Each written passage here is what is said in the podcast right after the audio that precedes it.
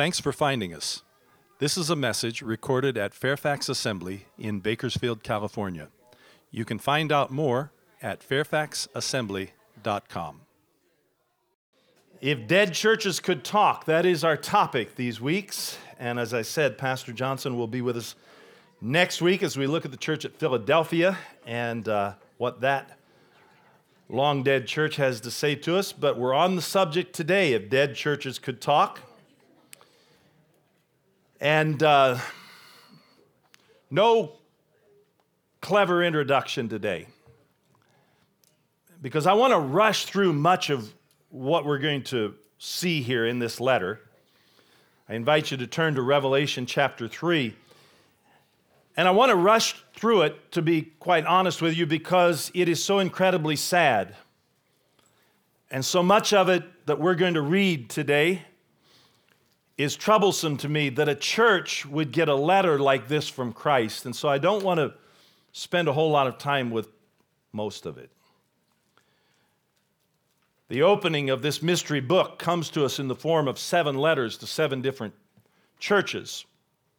So, what we'll be doing today, if you think about it, is opening somebody else's mail and reading it. Chapter 3, first six verses. See if you can pick up what what I mean when I say I find so much of this incredibly sad and troublesome that a church would get a letter like this from Christ.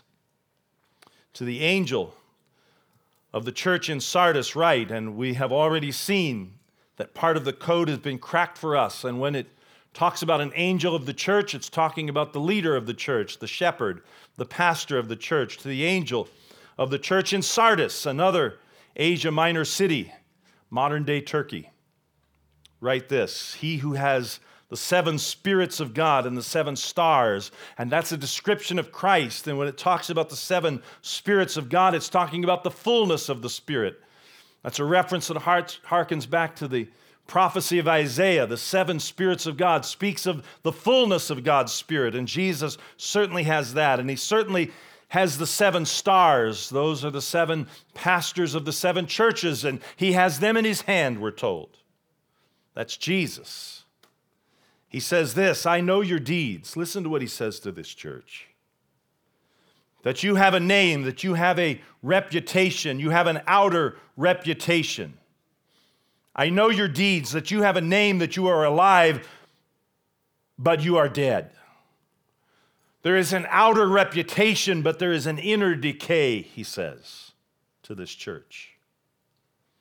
Beginning to see why I don't care for this letter. He goes on to say, Wake up! Wake up! Only Christ can wake people from the dead, right? Wake up and strengthen the things that remain, which were about to die, for I have not found your deeds completed in the sight of my God. You've left things undone. So remember what you have received and heard, and keep it, and repent or turn you need to course correct, turn. Therefore, if you do not wake up, I will come like a thief, and you will not know at what hour I will come to you. But you have a few people in Sardis who have not soiled their garments. A few people, that means the majority are dead. But you have a few in Sardis who have not soiled their garments, and they will walk with me in white, for they are worthy he who overcomes will thus be clothed in white garments, and I will not erase his name from the book of life, and I will confess his name before my Father and before his angels. He who has an ear, let him hear what the Spirit says to the church churches. And so, this is a message we're given to understand not only to the church at Sardis, it says what the Spirit says to the church churches. And we're a church, and we're included in this message. And here's a dead church that will talk to us today. It talks to us first about the condemnation that they receive from the Lord. One of the things that makes this a sad letter to me is unlike all of the other letters, there is no commendation here. The Lord has nothing good to say to this entire church, and that's tragic. Tragic doubly because they have such a high opinion of themselves and their reputation is great. You have a name that you are alive, but they're not. And for that reason, there is no commendation, but the condemnation that comes against them comes in a barrage. It's like a warship with multiple guns just firing and firing and firing the things that Jesus has to say that are wrong with them. First, he begins, You are not alive. You have a name. In spite of your great reputation, you are not even alive. And so, with this great reputation, anybody that thought of the church at Sardis thought great things because the appearances were great. The church had gotten everyone around them fooled. They had fooled themselves, but they had not fooled Christ. You know, we can't hide our spiritual deadness from Christ, can we? Not really. We may mask it for a while from other people, never from Christ, but we may mask it for a while from other people. Other people may never know that I don't pray anymore except in emergencies. Other people will never guess that my Bible stays on the back seat of the car or on top of the fridge from Sunday to Sunday. Oh, I, I proudly bring it into church, but that's about all the relationship that I have with the living Word of God anymore. Other people will never know that. Other people will never know that if I say I'll be praying for you, that that's just a way that I get out of a tough conversation. And it has the bonus of making me look spiritual. I'll be praying for you, but I never do. And it has the double bonus of never having to prove that I did, in fact, pray. Who, who will know when I'm just talking a good game about loving the poor and that it's been ages since I've really helped anybody? Who, who will know that I am the last person in church to want to pass out socks and water or help provide them or, or, or, or do anything that a real believer should be doing? What I'm saying is that there's plenty of cover in the way we do church. There is plenty of cover for me. If I just play it right, I can have a good reputation while I'm dead on the inside. But all of that cover, all of that posing, that should earn us pariah status, really. That's what the Apostle Paul says. He sounds the warning bell for his son in the faith about people, he says, who hold to a form of godliness, but they deny the power of God. They hold to a form, but they deny its power. Paul says about people like that, avoid them. No matter how great their reputation on the outside is, there's inner decay. Avoid them, he says. It's kind of like the fakers that Jesus had to deal with all day, every day. And it's the same with some American Christians Jesus said about them, they are tombs, really. Freshly painted tombs. They are mausoleums. And they are maintained on the outside. They're clipped and clean on the outside, but inside they are full of death and corruption. And the new paint can't hide the reality that inside there is only death. Only death. It's not for a church, it's not for an individual. reputation like that can't forever cover the inside decay forever. Look at what that Sardis church has to say in verse number four. You, you sure can't hide the lack of life inside of me or inside of you. And for all but a few, in the good looking Sardis church. There's just a few, but for all but a few, there's some kind of soul sleeping that's going on. And Jesus says to them, You better wake up. You better wake up. You have a sleeping sickness in your soul, and it is killing you, he tells them. Get busy with the things that interest me. Reinvest your life in the things that I'm interested in. And that's all followed by a warning that says, I'm coming. I'm coming back. You know, we talked about it in the hour before this one that for too long the rapture, the return of Christ, where he will snatch away his believers, his followers. That hour when, when he will return, that we don't know when it's going to be, that for too long the rapture has been used to frighten people. And that's wrong. For a believer, it's not to be a scary event. It's not to be something that frightens us or robs us of our sleep. The rapture is not to be like that at all. Paul said, We don't want you to be ignorant. We don't want you to be uninformed, brothers and sisters, about those believers who have already fallen asleep, so that you don't grieve like those that have no hope. He goes on to say, For this we say to you by the word of the Lord, that we who are alive and remain until the coming of the Lord will not go ahead of those who've already fallen asleep. There is an order when Christ comes back. Those that are dead in Christ will rise first. And he says it this way For the Lord himself will descend from heaven with a shout, with the voice of the archangel and the trumpet of God, and the dead in Christ will be raised first. And then we who are alive and remain until the coming of the Lord will go up to meet them in the clouds, and so shall we ever be with the Lord. And then he says, Comfort one another with these words. As I say, for too long, the story of the rapture and, and the coming of Christ, it's been used to frighten us. And that's wrong because for us, it's not a scary event. Comfort one another with these words, we're told. But when he's speaking about his coming to this church at Sardis, he's not threatening with the rapture here, and neither should we. When he says, I'm coming to this church that has a reputation, but inside it's really decayed and corrupt and dead, he says, I'm coming, and he's not threatening with the rapture here. Because these people never lived to experience the rapture, did they? The coming of Christ, it's still future for us. And so it's future for them, and it certainly didn't come for them. Still future for us.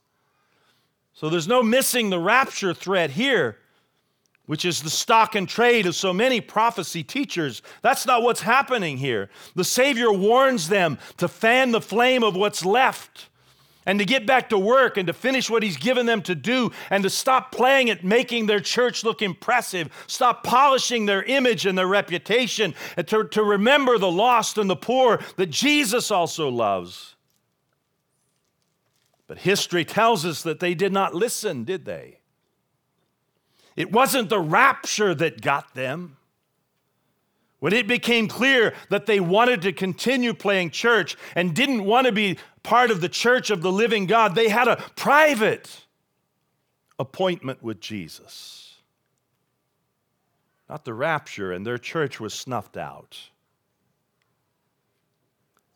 Well, that's all part of the letter that I really don't care very much for, to tell you the truth. So I'd like us to pivot and turn a corner here and look at that verse number five that is packed, that is dense with promise. He who overcomes will thus be clothed in white garments, and I will not erase his name from the book of life, and I will confess his name before my Father and before his angels. I love that promise. It's a promise of purity, isn't it?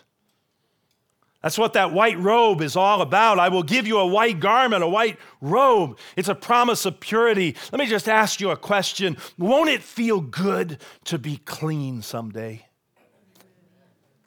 I mean, to feel completely clean inside and out, to be completely cleansed and spotless. Won't that feel so good? That's a promise of purity here. And I've got to remind you that the promises of Christ, they're not like, like bank checks that have, after a lapse of time, they are no good. They're not like that at all. It seems like it's going to be a long time sometimes before we feel that clean inside, before we have that robe of white. And it seems a long way off. Mark Twain made the observation he said at night there's a certain insanity that sets in, and that's true. You know what that's like. No matter how long you walk with the Lord, it seems like at night sometimes, and even in the day sometimes, that our sins come back to us and our mistakes and our regrets, and we, we find ourselves being beat up from the inside out. And those ugly things that we've been part of, they somehow keep crowding back into our minds. But one day, we're going to be clean. Won't that be good? There's a promise of purity here, but there's also in that same chalk to the to the brim, verse 5, there's a, a, promise, a promise of permanence as well. You know, one of the more disturbing things that I encounter, and maybe you see it too, is this vague, fuzzy notion that people carry around in their heads for years, sometimes for decades it's, a notion that millions of people never examine or, or confront to see if it's true, but they seem to stake so much on it being true. They've had a stirring in the spirit. Works like this. They've had a stirring in the spirit. Was it salvation? I'm not qualified to say if it was or wasn't. But at some point, they prayed a prayer. They made some kind of a commitment and they said, I am now a follower of Jesus. But it grew cold and they stopped really following. You know what I'm talking about. It falls into decay. It becomes, as they look back on it, oh, that was my religious phase. That's what I used to do. I used to read the word. I used to go to church. I used to talk about Christ. I don't do that anymore, but me and God were still okay. You sure about that? I'm thinking of an extreme case. Several years back, a man, a lifelong alcoholic, was in the ICU. His family, I knew him, I knew his family better, and they asked me to go see him. And so I did. I went in to see this lifelong alcoholic in the ICU. The, the point in my telling you this is not that a drinker can't belong to Jesus, because he can. But for this man, he's laying there with tubes inside and outside going in and out of his body, and there are monitors that are humming and beeping, and they're tracking the speed, really, with which some very powerful poisons that his failing, wrecked body, wrecked by the excess drinking over the years, it's now failing him. And in fact, it will be the thing that kills him as it's releasing these poisons. These machines are tracking the speed with which they're doing that. And he lays there. It's the first time in my life I recall seeing a human being actually yellow. He's yellow, and his eyes are bulging, and he's unable to control anything in or out of his own body. And as he lays there, he's being he's, he's having to face the reality that his whole life long he has cheated and failed his way through his life. He abandoned his children. He had abused his wife. He had wrecked almost everything, everything that he touched. And he had caused misery to those people that he should have loved with all his heart. But he will not pray. He will not listen to scripture or reason. He knows he is close to death, but he won't listen to either. He sees no need to get things right before it's too late. He sees no need to speak to Christ or to settle any accounts because he tells me when he was 12 years old, he prayed a prayer, and once you are saved, you are always saved.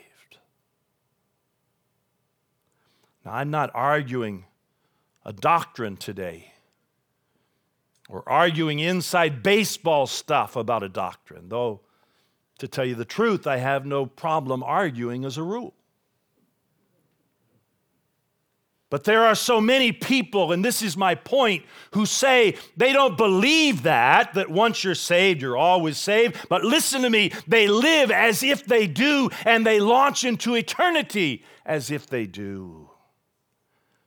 And they have this vague, fuzzy notion that they carry around and stake so much on it that because I once prayed a prayer, I'm okay with God. God keeps books. Do you know that? God keeps books. I don't know if he literally keeps a book. I don't know why he would have to because he knows everything.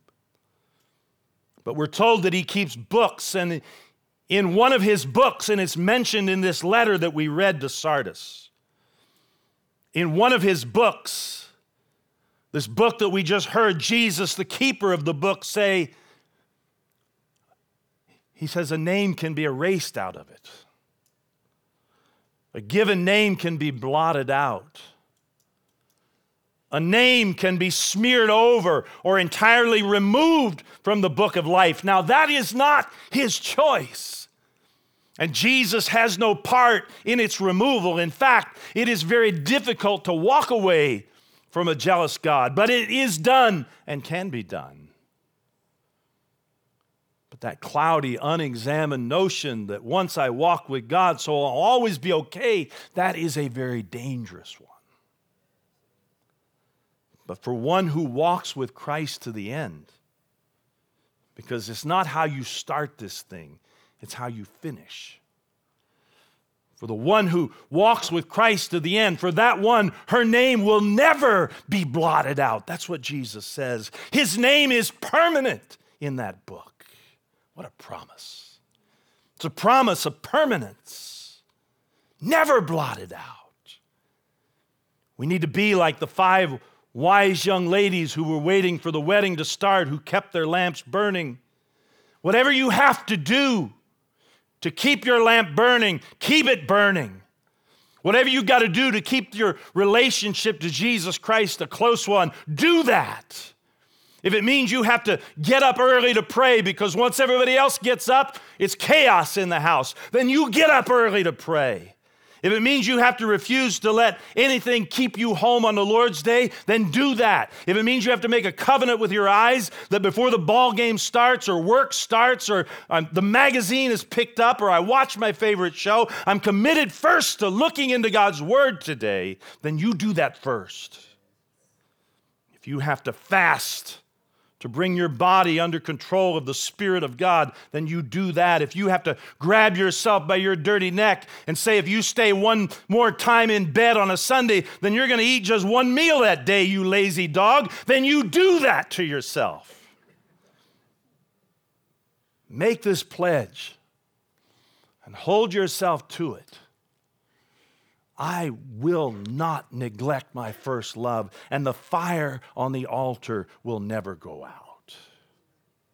Walk with the Savior all the way to the end, and His promises to you are permanent. Permanent. And then finally, there's what I call the, in this verse 5, the promise of promises. Can you believe it? You maybe have seen one of the two movie adaptations or read the book or heard about In Cold Blood. Been a couple of movies made on it, and the book, of course, is still a bestseller. It involves two men met in a penitentiary and decided on a crime spree. They initially decided that they would rob this wealthy farmer, Kansas farmer, who lived in a remote place. They would rob him because they understood he had a safe full of a lot of money. He, in fact, had no money in the safe. And when they arrived to commit the robbery that evening, everything went wrong and they ended up murdering the entire family in cold blood. Of course, they escaped, but they were picked up, they were found. They were brought back, they stood trial, and they were condemned to hang for their crime in the Kansas State Penitentiary, 1962. So, so happens I know the man that was the chaplain at the Kansas State Penitentiary. He's now with Christ. But he told me the story, the rest of the story about those two murderers. One of them, a man by the name of Perry Smith, who was kind of the brains of the operation, he went to him one day and he began to talk to him about Christ. And Perry told him, Chaplain, I don't want to hear anything about that. And he got very verbal and very angry and cursed. And he said, I don't want you to read scripture. I don't want you to pray with me. I don't want to hear about your religion. And if you talk to me about that stuff, I'm not going to let you come around anymore. And so the chaplain wouldn't talk to him about the Lord. He thought it was better just to establish a relationship on some level, hope for the best. And over the next two years, as they awaited death row, he did that. But every time he would be pushed back violently. I told you not to talk to me about that. The other, Richard Hickock, he began to talk to him about Christ, and he didn't reject it, but he didn't receive Christ initially. But about a year into the chaplain working with him and visiting with him, he quoted a scripture to him one day. He said, Did you realize that the Bible says, Jesus talking, that if you're ashamed of me, Richard, Jesus says, The day will come when I will be ashamed of you. But if you're not ashamed of me, I will not be ashamed of you when it comes crunch time. And he said, instantly when the convict heard that scripture, he broke. It was like the great deeps broke up, and he gave his heart to Christ with many tears. And it was real. And over the remaining year of his life, he did live for Christ in that place. And he welcomed Scripture, and he welcomed fellowship, and he welcomed Christ. But never the first guy. The day came for their execution by hanging.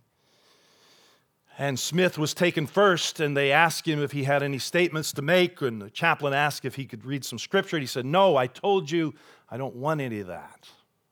Because he stood at the base of the scaffold. He said, But I, I made something for you, chaplain. And he was a sketch artist, a jailhouse sketch artist, and pretty good. And he had made an envelope out of the picture that he'd drawn and folded it in on itself so you couldn't see it. And he said, Look at this after I'm gone, chaplain. It's yours, it's present. So Chaplain Ed put it in his pocket. The execution went through. He made a vile statement before he died. And then they brought in Richard. And he made a testimony for Christ. And then he died. Later on, back in his office, the chaplain unfolded that picture that the blasphemer had made for him, it was a head of a weeping Christ with a crown of thorns. Who knew what he was thinking? About a month after the execution, that chaplain noticed newspaper ad that a old ministry friend of his would be in a nearby church holding a special evening meeting, and so he thought, I'll surprise him and go over and see him. And so he drove over and he went into the church and he sure enough surprised his friend who was already in the pulpit, who recognized him. He said, Here's my friend, the chaplain. He said, Come up and say a few words. And so he came up and he told the story of the young man who gave his heart to Christ when he mentioned the verse, If you're not ashamed of me, I'll not be ashamed of you. And he told the audience that night, he said, This young man later told me that the reason that scripture struck him so deeply was when he was a child. He went to Sunday school about four weeks in a row before he was kicked out. He was bad then too. And in that time, a Sunday school teacher had caused him to memorize that verse, taught it to him, and said, Someday you'll need it. And that was the only scripture he knew. And so when the chaplain mentioned it, he broke inside with it and gave his heart to Christ. And that was part of Chaplain Ed's story that night to the people.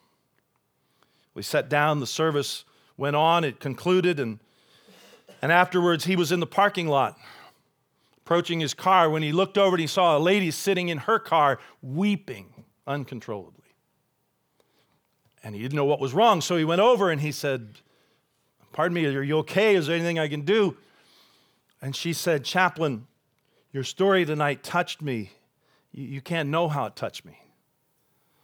She said, I was the one that taught him that verse come full circle. It had come full circle.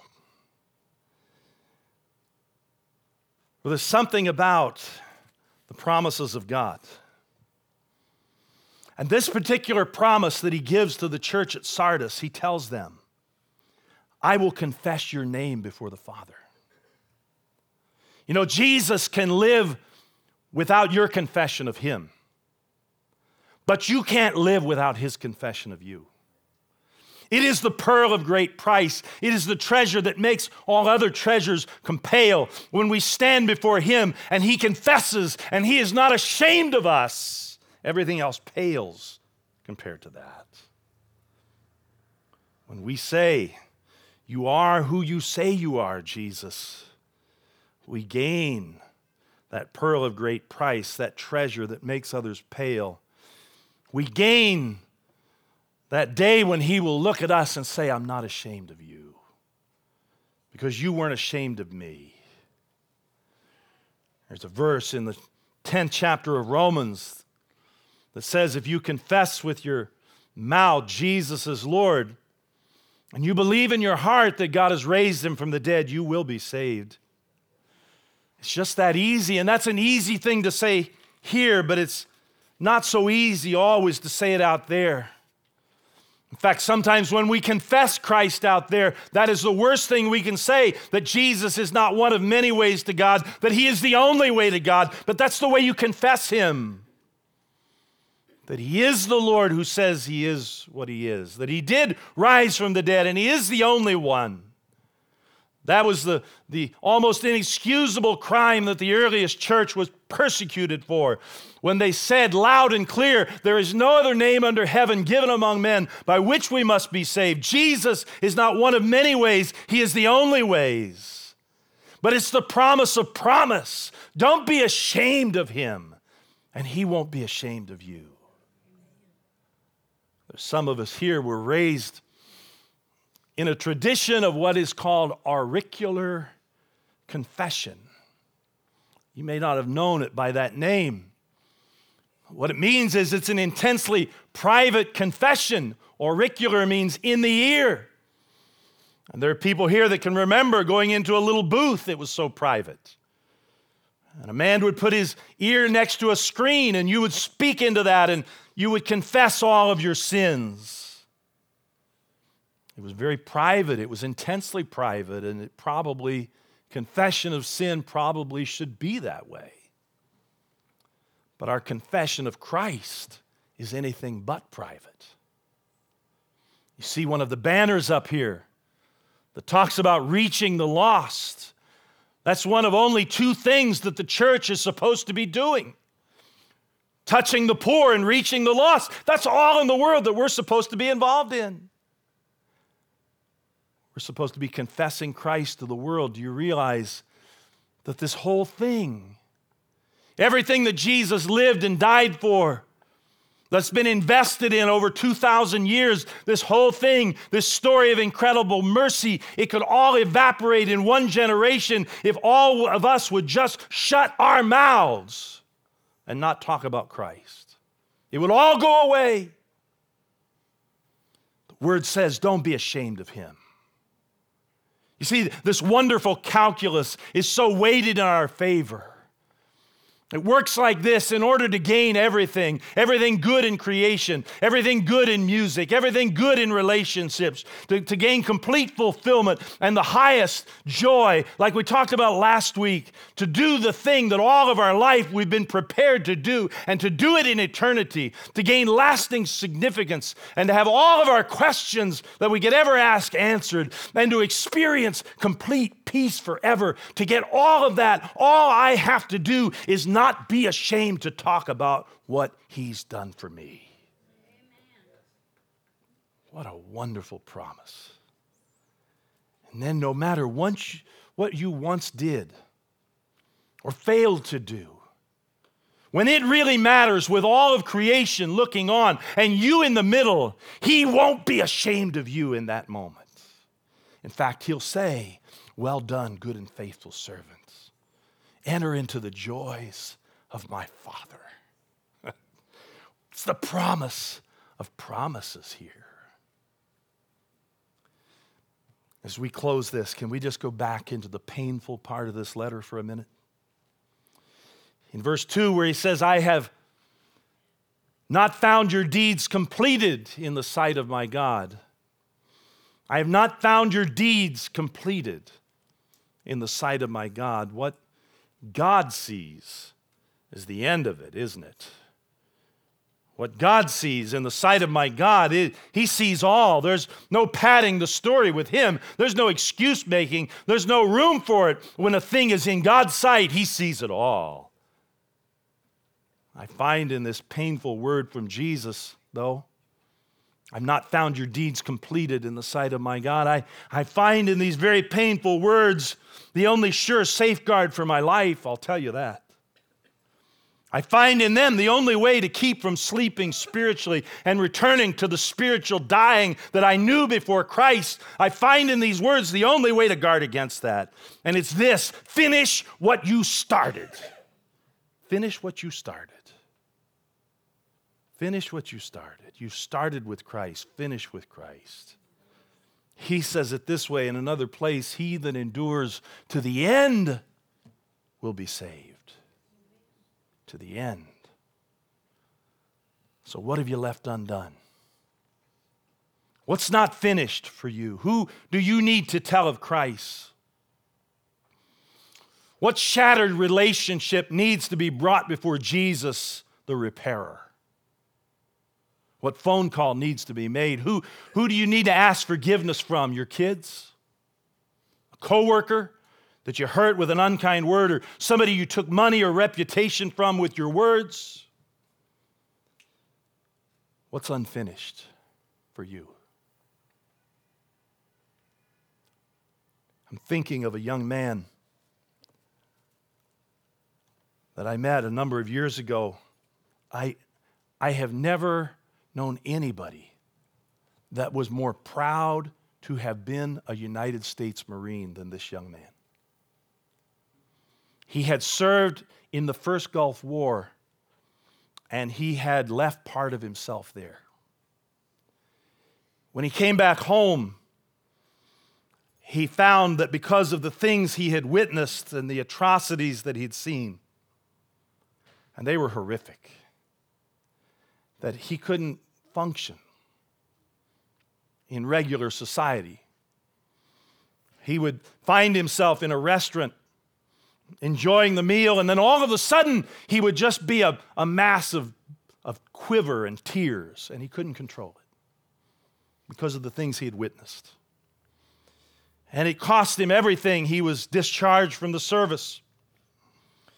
He lost his wife, and that was strange because he had married a girl whose father was a lifer Marine. And she knew what she was getting into, but this was too much for her. And so he lost his marriage and he wound up, up here, and some family and friends asked me if I would meet him and see if anything could be done. So I did, and we became friends. This guy was a, he was a perfect physical specimen.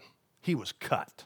He was involved in martial arts and active and, and strong.